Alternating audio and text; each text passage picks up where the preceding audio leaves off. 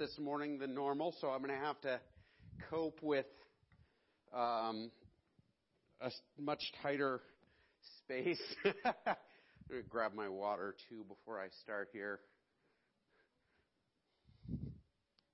We're really like tightly run production. Um, let's uh, let's pray uh, in preparation for the message this morning. Heavenly Father, pray that you be with uh, with me as I as I uh, unpack your word, as I uh, delve into the scriptures and, and do my best to to show folks uh, the gospel in in the word. Lord, I I pray that you would help me to be faithful to that. Help me to over and over again come back to the the truth that we know um, that that you know your son came and, and died to save us for our sins from our sins that he was risen again and and that he is ascended into heaven and that that you know we will join him in eternity um, when uh, when he comes back to join us or to take us back with him. Pray that you would give us uh, give me grace to to look at that truth over and over again to look at the gospel to look at the the the scriptures um, to to lean not on my own understanding but on the spirit. And I I pray that the folks who are here would hear from you that your word would uh, find fertile soil in their hearts and that they would know you more intimately through here in the gospel preach this morning. In Jesus' name, amen. Um, so you can't see it. This is the fullest room we've had in forever. Uh, we are still under 10 people, so please do not call the police. Um, but uh, um, I so I when I when I stand up to talk, I I don't want to just stare at the camera because it's weird. Like I always find that weird when I watch a preacher on like a YouTube channel or whatever, and they're just staring at the camera, and it, it's uncomfortable. So when I started doing this, like streaming, I, I put a Batman cutout over here, and then Jess sits on this side, and the kids sit on this side, and it makes it so I have to look around to talk to Batman and to talk to the kids. And my Batman cutout is worn out. It was given to me probably 15 years ago. It's been in closets and the trunks of cars and I think it showed up in a few other places. It was in my kid's closet, jammed underneath a pile of stuff, and I think they were sitting on it to watch uh, YouTube videos the day I took it from them to put in here. And so it's all bent and folded, and it doesn't stand upright. And we've had to reinforce the back of it with pencils and duct tape and sticks so that it'll just hold upright. And, you know, that works on Sunday. And by the following Sunday, actually usually by Tuesday, um, I come in and he's bent over again and he can't stand up straight. And, you know, and so like as we were doing worship this morning, I was watching Abby back there very diligently fixing Batman so that he could pay attention to the sermon so I'd have somewhere to look that wasn't directly at the camera. And, and just, you know, little duct tape and she picked the most colorful tape she could find and she was very, you know, carefully constructing Batman's, you know, like I don't even know what to call it, his his structure to keep him standing. Um, and, and at the end of the day, like she can do it forever and ever and ever, and he's not going to stand upright in the end because he is a piece of cardboard that is broken. He is not alive. He is a broken, you know, piece of paper that is made out of trees that used to be alive, but at the end of the day, there's nothing alive about Batman. He can't stand up. He can't keep himself upright. He can't anything. Um, it's Michael Keaton Batman, so if he wants to show up, like he could probably stand there and not fall over, but like that Batman ain't doing anything other than folding, and that's that's all there is to it. And as we we dive into John 20 um, over Easter, we kind of worked our way through John's Gospel. Um, you know the the um, John's account of good you know Palm Sunday and Good Friday and then Easter uh, Sunday, and now we're going to kind of go beyond that because we've been doing the road to Calvary and we've been looking at the the movement from the fall of man to the the cross, and now we're going to go past that. And today we're going to be looking at this truth that all of us are born dead in our trespasses and sins. Like from the moment we take our first breath, we are spiritually separated from God and we are inclined to sin and rebel. And like the resurrection brings us new life. The resurrection is a promise of eternal life. And what we're going to see here in this particular passage is Christ coming and revealing a whole bunch of truths about the resurrection. a whole bunch of truths about the new life that comes in Christ. And like, like, we're going to go from, you know, dead um, in our sins to alive in Christ. Um, you know, there are folks I've met over the years who, who never encounter Christ but, but get religion. And they go from week to week propping themselves up. Um, and, and using their religious beliefs and their religious, you know, practices and laws and everything to get themselves upright. And inevitably, just like my Batman stand, they're going to fall over dead because they're not alive. Like, not spiritually anyway. And so, we're going to do John chapter 20. Uh, our series so far, I kind of talked about that. Um, the scarlet thread, like if you read the Old Testament and watch this series, I kind of talked about it a lot. Like um, there's this thread of truth about who Jesus is that runs through the entire Old Testament up until Christ comes. Man, I'm driving people out of the room by the moment. Um, and I haven't even coughed yet. Uh, so this scarlet thread, like the whole Old Testament points to Christ. And like by the time Christ showed up, all of the Jewish people, first century Jews, believed in a physical resurrection that would come at the end of time. That at the end, when um, God reconciled the world, or when the Messiah came, there would be a physical resurrection. And they believed in like flesh made new kind of new life. And there was a lot of debate about what that would look like and discussion. And like, um, we're going to look at the resurrection itself and what it tells us um, and some of the truths that were hidden in the Old Testament, like, and that were mysterious before. Um, lastly, there's a weird little thing here um, as background. We're looking at John's Gospel, and um, there's this argument that John's Gospel is one of the most Jewish focused Gospels. And it is. Like, if you read John, John hits all the high notes of the Jewish faith, but like, John is obviously writing to Jews who've been influenced heavily by like Greek thinking. And so, like, but it is a super Jewish book. And so there is um, a lot of weird little quirks that comes with that. Um, and we'll talk about some of those directly. But one of those things is chronology. Jewish um, writers are notorious for making their point um, and telling the truth of a situation without necessarily going A, B, C, D, E, F, G. Sometimes they do A, X, L, M, S, T, and like they'll tell the story in the way that explains what they're trying to explain. And John sometimes, you know, he's not chronological hardly at all. And that plays into what we're going to look at today. It'll make sense when we get there. Just be patient. Um, and you might say, well, wait a minute. Does that mean he's inaccurate? Does that mean he's just telling the story so it fit? No. That's just not how ancient Jews thought about things, right? Like they just didn't think about the world that way. Um, they they didn't think of things as a point A to point B. Like Jewish rabbis, oftentimes like they worked in very different ways than we tend to think, and that was the way that their culture was, and it just is what it is. Um, it's not inaccurate; it's Jewish. Um, not sure if that makes sense, and I hope that didn't come out horrible. Um, so we're going to jump into John chapter 20.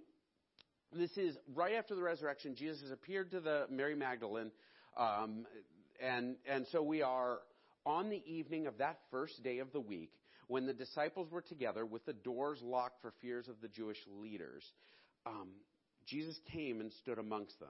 And I'm going to pause right there. Um, there's a couple of things. This is that first day of the week, meaning it's the day that Jesus was resurrected. And they had gathered, um, a lot of scholars think maybe somewhere that Mary Magdalene like was associated with. Like uh, they were in a safe place and they had the doors locked. And they had the doors locked because they were all pretty sure they were going to die. I mean, like they literally just watched the Jewish leaders collect up Jesus and crucify him.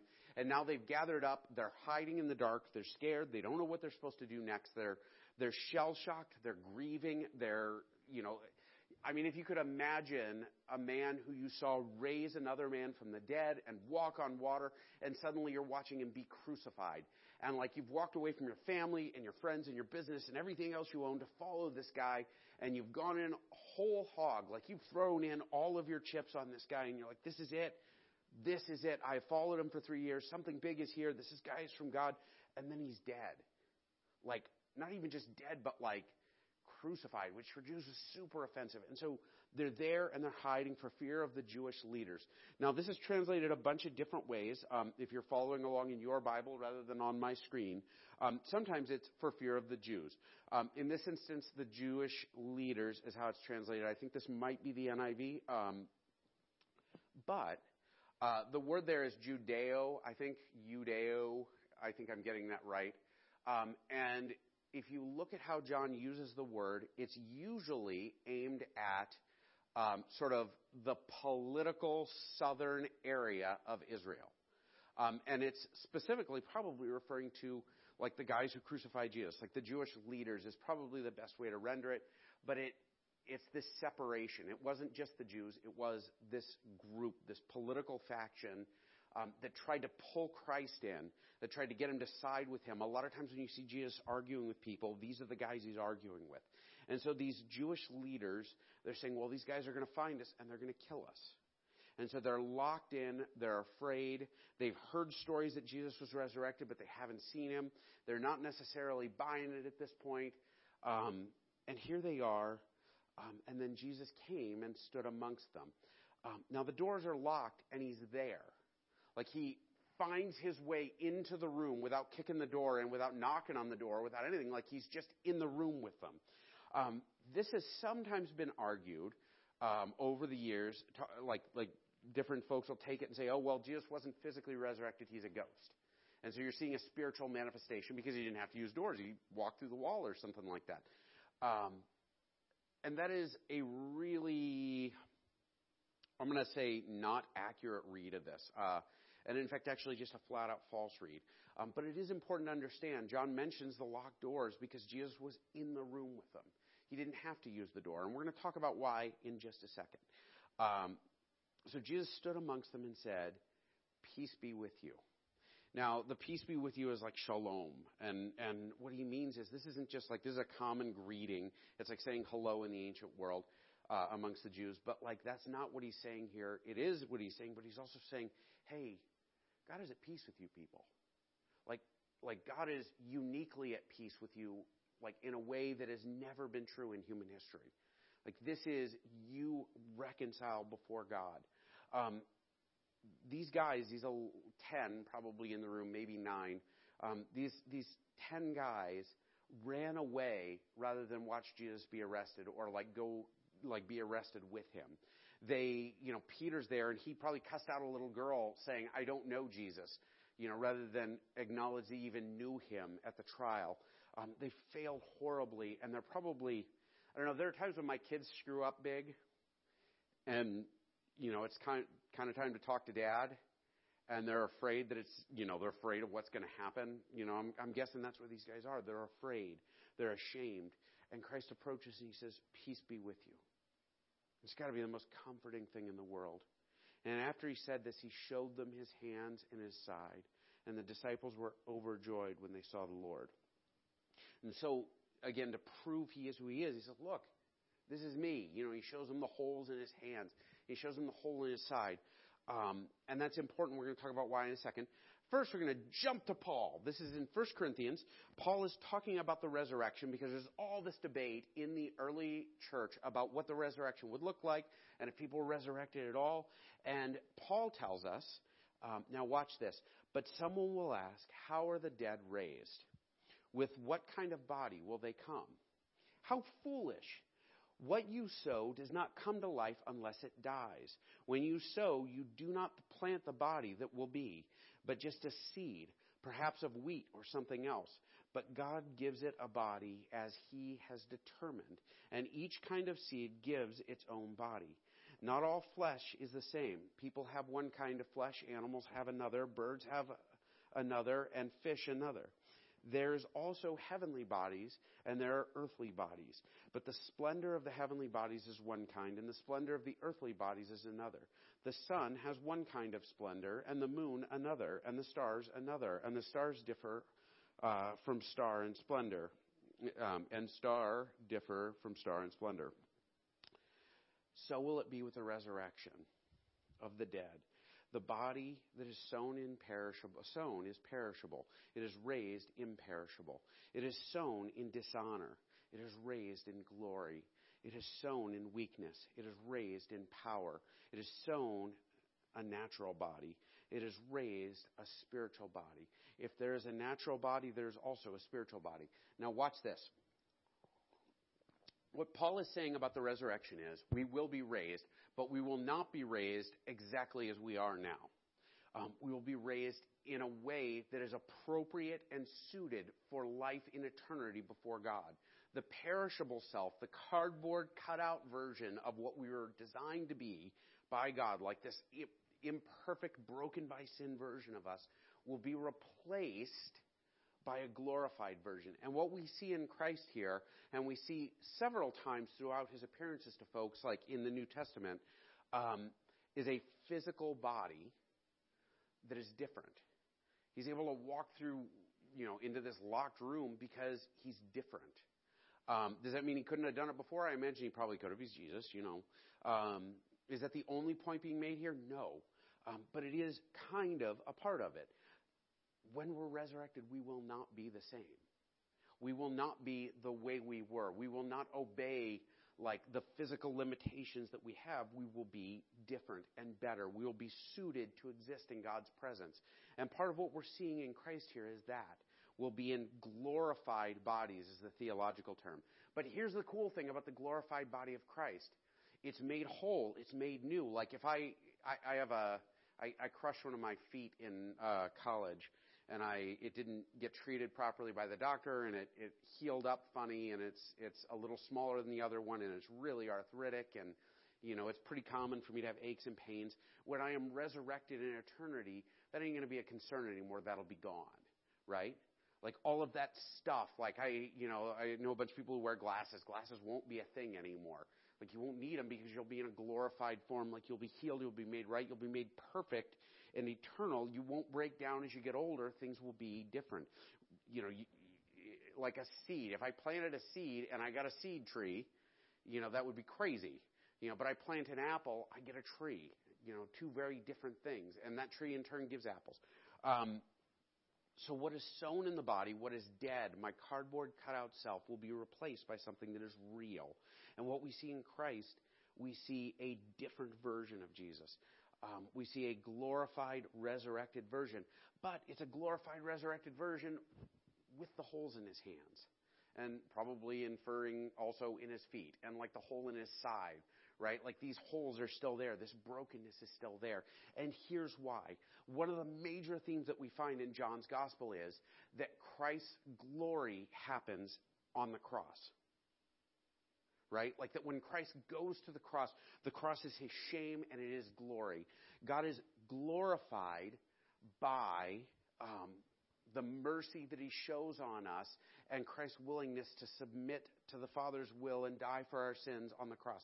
Like Christ is glorified by that. And so these are like battle scars almost, but they are his glory and, and our salvation.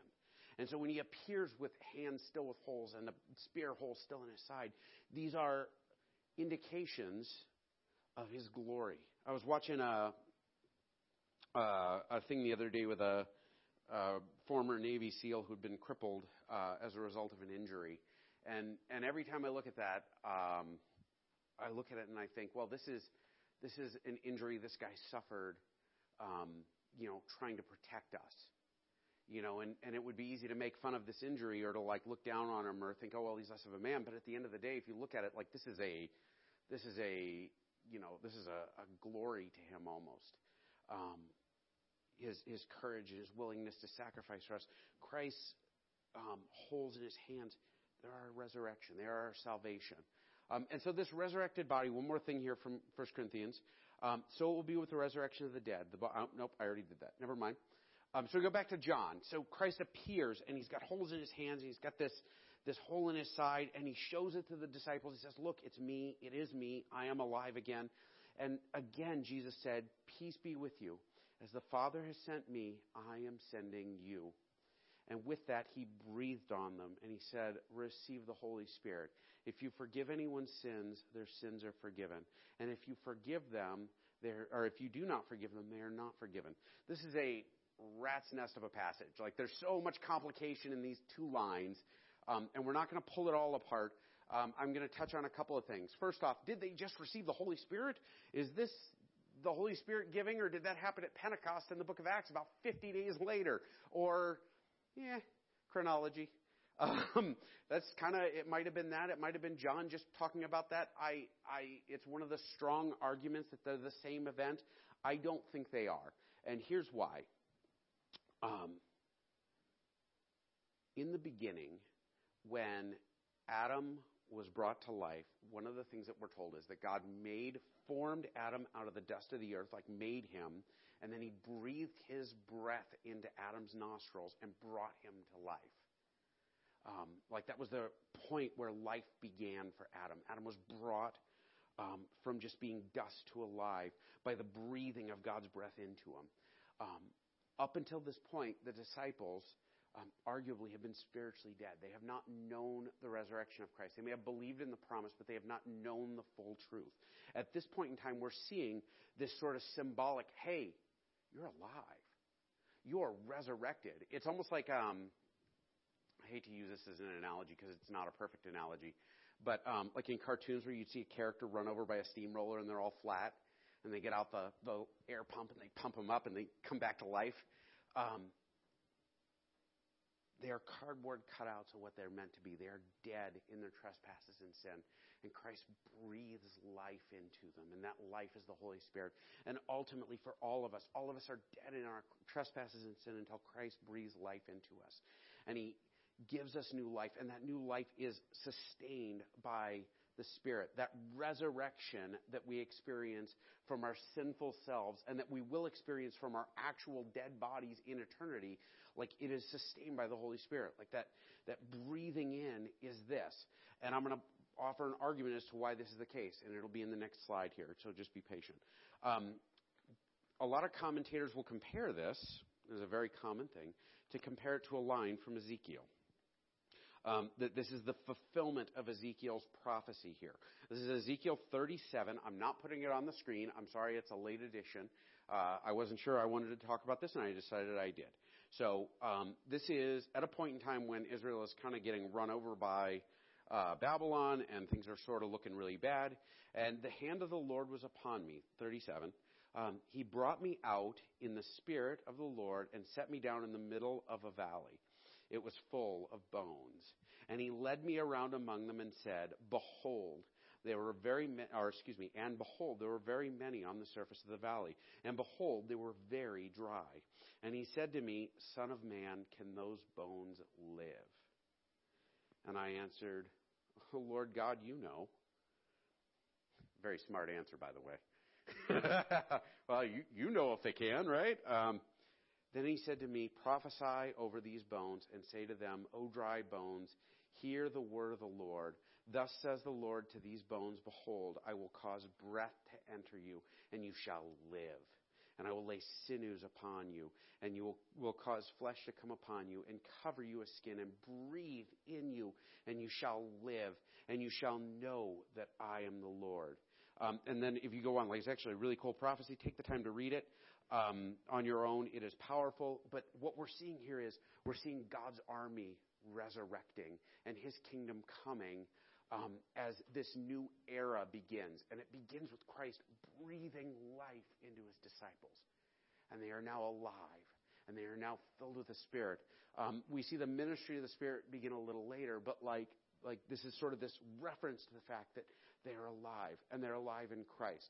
This if anyone's sins are forgiven, I don't really want to dig into that because it's going to draw us off my main, like what we're focusing on today. Um, to give a quick explanation, um, I think this is a sign of their authority in the church, right? And then the second half of this is um, ultimately, if these are people who are acting on God's behalf, they're going to see repentance or not repentance. It's like, um, you know, all authority that we have as believers comes from God. I have no authority of my own. I could stand up here and say, well, you know, like that TV evangelist like a month ago, you know, I command judgment on coronavirus and I command you to be dead. And it, the date that he said it would disappear completely is gone and it hasn't. and like amazingly, he wasn't speaking of God's authority. He was using his own because probably he got a lot of money for doing it. Um, that lack of authority that he has, like, plays out in the fact that he has no backing up. Had he spoken with God's authority, it would have happened. Um, in this way, people who stand as God's people can speak in his authority, but they're not saying what they want to say, they're saying what God has put in them to say. And ultimately, this is about preaching the gospel. It is, listen, folks, because he's about to say, like, hey, you know, go out into all the world and preach the gospel. Like he's going to say it in the next section here. Like, folks, if you think your sins are forgiven without Jesus, like you're not reading the scriptures. Like you're lost. If you think your sins are forgiven because you are good enough and you go to church every Sunday or like your heart is good or whatever, it's not what the Bible says. The Bible says that those of us who are like Christ people, if we believe and confess, um, we're forgiven. Like we're called to be His people, and His people are forgiven. And so, like that is where forgiveness comes from. Um, and so, when I go out and tell people, "Hey, follow Christ, be like believe, have faith, and you'll be like forgiven. You'll be made new. You'll be given new life. That breath of life will be breathed into you, and you'll be resurrected from dry bones or a cardboard cutout of a person, um, and you'll be something better. Like that truth, I give out when I preach the gospel, and I give out forgiveness, not because I can forgive, because but because I give out the truth of the gospel. Um, it's like saying a doctor gives life. Well, no, a doctor doesn't give life. A doctor gives medicine and that medicine heals you. I give Christ, and Christ is the only thing that can heal you. Christ is the only thing that can make you not a cardboard cutout, propping himself up every day, trying to pretend that there's something worthwhile happening. Instead, you become alive. I'm just watching to see if Batman comes to life. Um, we keep going now. Um, this is chapter 20, uh, 24 to 25. Now, Thomas, also known as Didymus, one of the twelve, was not with the disciples when Jesus came. So the other disciples told him, We have seen the Lord. But he said to them, Unless I see the nail marks in his hands, and put my finger where the nails were, and put my hand into his side, I will not believe. Um, a real quick thing it is often the case that people say, well, Thomas was a doubter and he was of weak faith. And actually, it's probably not the case. If you flash back a long way, um, when Jesus went to raise Lazarus, uh, the disciples sat around and talked about it, and they're like, hey, are we really going to go to Judea? Because there's a pretty good chance we're all going to get murdered in Judea. Like the Judeo, the Jewish leaders, this political group, they hate us. And if we go down there, we are not coming back alive. He is going to, like, we're going to die. And Jesus is like, well, I'm going. And Thomas stands up and says, all right, well, let's go die with him then. Like, he's not a guy who is weak in faith. He trusts Christ and he's very pragmatic, but also he's in a spot where he's like, well, look, I got to see this. I'm not going to believe it if I don't see it. I got to see it. He is um, in a difficult position where he's crushed, and I don't think he wanted to believe. Like, it's a hard thing to be in that place to say, oh, well, this is the truth. Um, a week later, his disciples. So this is eight days later. If you read the original um, translation, eight days later, his disciples were in the house again. Now, here's why this is important. Watch this. Eight days later. In Jewish culture, you were born, and then eight days later, the first significant thing happened. You were given your name, and you were circumcised. Right? If you don't know what circumcision is, Turn to your mom or dad right now and ask them to explain it to you after the service. Um, but you were circumcised. So if a Jewish writer is writing this to a primarily Jewish audience, that eight days later, which is how John says it, um, would have meant a lot because, like, oh my gosh, these people are born, they're brought to life, they're no longer cardboard cutouts, they're no longer dry bones, they're alive, and then eight days later, something else happens. Um, in this case, like, I think the association of the Holy Spirit showing up, um, and this is where it's at. Like, and actually, you get a commissioning in here. Um, a week later, his disciples were in the house again, and Thomas was with them. Though the doors were locked, Jesus came and stood among them and said, "Peace be with you." Then he said to Thomas, "Put your finger here and see my. Uh, put your finger here. See my hands. Reach out your hand and put it in my side. Stop doubting and believe." And so Christ shows up, and Thomas is put in a position where he gets his evidence. And I suspect Thomas was not all that excited about that. I suspect that for Thomas, this was a terrifying moment where he talked a little too loosely and was too slow to believe. And he's like, oh my gosh, what we're seeing Christ do here is not a condemnation. It's actually a gift. And some of us get those gifts in our lives. Some of us doubt, and God comes through in a mighty way. Um, but that's what he's getting. He's getting a gift. Um, actually, all right. Um, then Thomas said to him, My Lord and my God. And then Jesus said, told him, Because you have seen me, you have believed. Blessed are those who have not seen and yet have believed. So now watch this. The disciples are given a huge gift because they're able to see the resurrected Lord. They're able to see this proof of the life to come.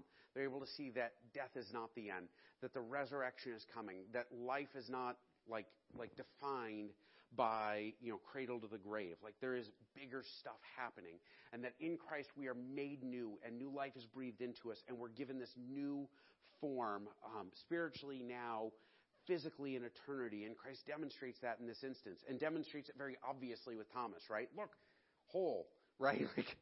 Like here it is. I'm proving it you know and and he says but listen the folks who are going to hear this truth and are going to believe it without seeing it. The ones who are going to believe it without this obvious evidence, they're blessed. Hebrews tells us now faith is confidence in what we hope for, an assurance about we, what we do not see. And this is what the ancients were commended for, because they believed in Christ before Christ was Christ. They believed in a promise God made. This is what we have for us we believe the word that is given to us, right? We believe and we get new life out of it. Um, sometimes we're blessed with opportunity to see, but that belief is a product of the Holy Spirit working in us, a product of the Holy Spirit enabling us and bringing our dead, dry, cardboard cutout selves to life. Now, what do we do with this passage? Because there's a lot of narrative, and it's really hard to know how to apply narrative. Here's what I got for you. Now, watch this. live like this is true. That sounds really simple, but it is not really simple. In no way is it simple. Um, this is as difficult an idea as you're going to come across. Because if this is true, it means this life is not all there is. If this is true, then having the nicest car or the biggest house or the cleanest living room or the best behaved uh, kids or the most money or whatever, like the best 401k plan, like all of that stuff, your political party winning all the time, your will happening, everybody knowing how awesome you are, all of that stuff is trash.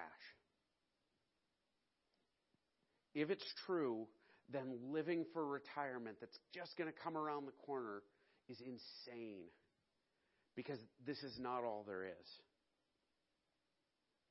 Eternity is where our retirement is. We're called to serve and follow and be God's people until the day that we stand before Him. If this is true, um, we should not be afraid of getting sick right now. Does that mean, oh, I should go out and be stupid? No. I shouldn't play in traffic either. I shouldn't jump off of cliffs either. I shouldn't play Russian roulette either. Like, those are stupid things to do. Don't do that stuff. Um, what it means is, if God gives you a task to do, do it. Um, that means if there are people around you struggling to get by, don't be afraid to help them. It means that if your neighbor is running out of supplies, don't think, if I give them half my toilet paper, what am I going to do? It doesn't matter because this isn't all there is. Um, one of the ways that the early church grew in the first couple of centuries um, and grew explosively was that during times of significant illness, I'm going to talk about this in the devotion tomorrow, so I'm just going to be really short touching on this. During times of significant illness, Christians went out and took care of sick people. Um, whereas pagans oftentimes would push their family members into the street rather than risk getting a disease, like smallpox, for example, ravaged the Roman Empire early, early in the time of Christianity. And Christians saved thousands upon thousands of lives by providing basic medical care. Um, and these were people that were kicked out by their families. Uh oh, I don't want to get sick, get out of my house. And like there are ancient accounts of the streets being littered with dying people, like infected with smallpox probably. Um, and Christians would collect them up and heal them. And they would take care of each other. So when a Christian brother got sick, they didn't kick him out into the street. By faith, believing in that resurrection that the disciples got to see, these people cared for each other. Well, what if they got sick? What if they got sick? This ain't my life. This isn't eternity. This isn't where I belong. What if? I don't need it. Like I, I will one day be in heaven. Oh, so we should still have church services and risk getting coronavirus. No! don't play in traffic either. Right? Don't be stupid. And respect the governing authority and all of this other stuff, but don't be scared. This is not all there is. This is not everything. Um, use your resources, use your time, use your life to be a witness of the gospel. Because honestly, you're going to announce the truth to people who will be forgiven. And so understand if you look at someone and say, this person is not worthy of hearing the gospel, or this person is not worthy of me ministering to them, or me giving up a little bit of my, you know, freezer supply, or a little bit of my cereal, or a little bit of this, or a little bit of that, like this person isn't worthy of that, like we basically put them in a spot, well, your sins are pretty much your own good luck. It's a dangerous place to be. Does that mean that I have to earn stuff? No, it means I got a job to do. It means I have to be Christ. It means that I bring forgiveness to people because I bring the gospel. Don't be afraid. Don't live like this is all there is. Don't live like, you know, enjoy every moment because that's all you get. Don't live like the bucket list has got to ch- get checked off or else. Like, live as though you will be in eternity with Christ when this is all over. Live as though the treasures you need to store up are in eternity, not in your pantry, or not in your toilet paper closet, or not in your wherever else. Like, this is not all there is. Guys, there are some of us who are still cardboard cutouts. There are some of us who have been brought to life and are acting like cardboard cutouts. You have the Spirit of God in you. Like, go out and bring that Spirit of God to the world. Go out and bring that Spirit of God folks. Don't be afraid. Don't live in fear. Don't hide in the dark. Be the church obey the governing authorities. Don't be stupid. Be the body of Christ folks. That is all I have to say. Um, hopefully, the Spirit spoke with you guys this morning. Um, I'm going to close in prayer. Actually, I just did something that is totally against the rule I haven't done in years. That is all I have to say about that. Um, go out and do it, guys. Let's close in prayer. Heavenly Father, I pray that you'd be with us. I pray that you'd Help us to be people who live as though the resurrection is the truth. It's so easy to focus on the cross because the cross is such a dramatic thing that happened for us, is the forgiveness of our sins.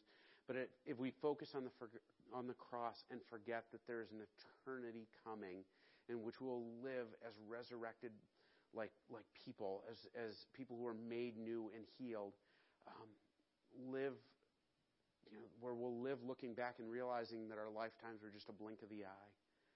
Lord God, help us to live as though that's true. Help us to live as though you called us to be um, your people in this world, as though we know that there'll be a heaven ahead of us, or resurrection ahead of us. Help us to trust in that. In Christ's name, amen.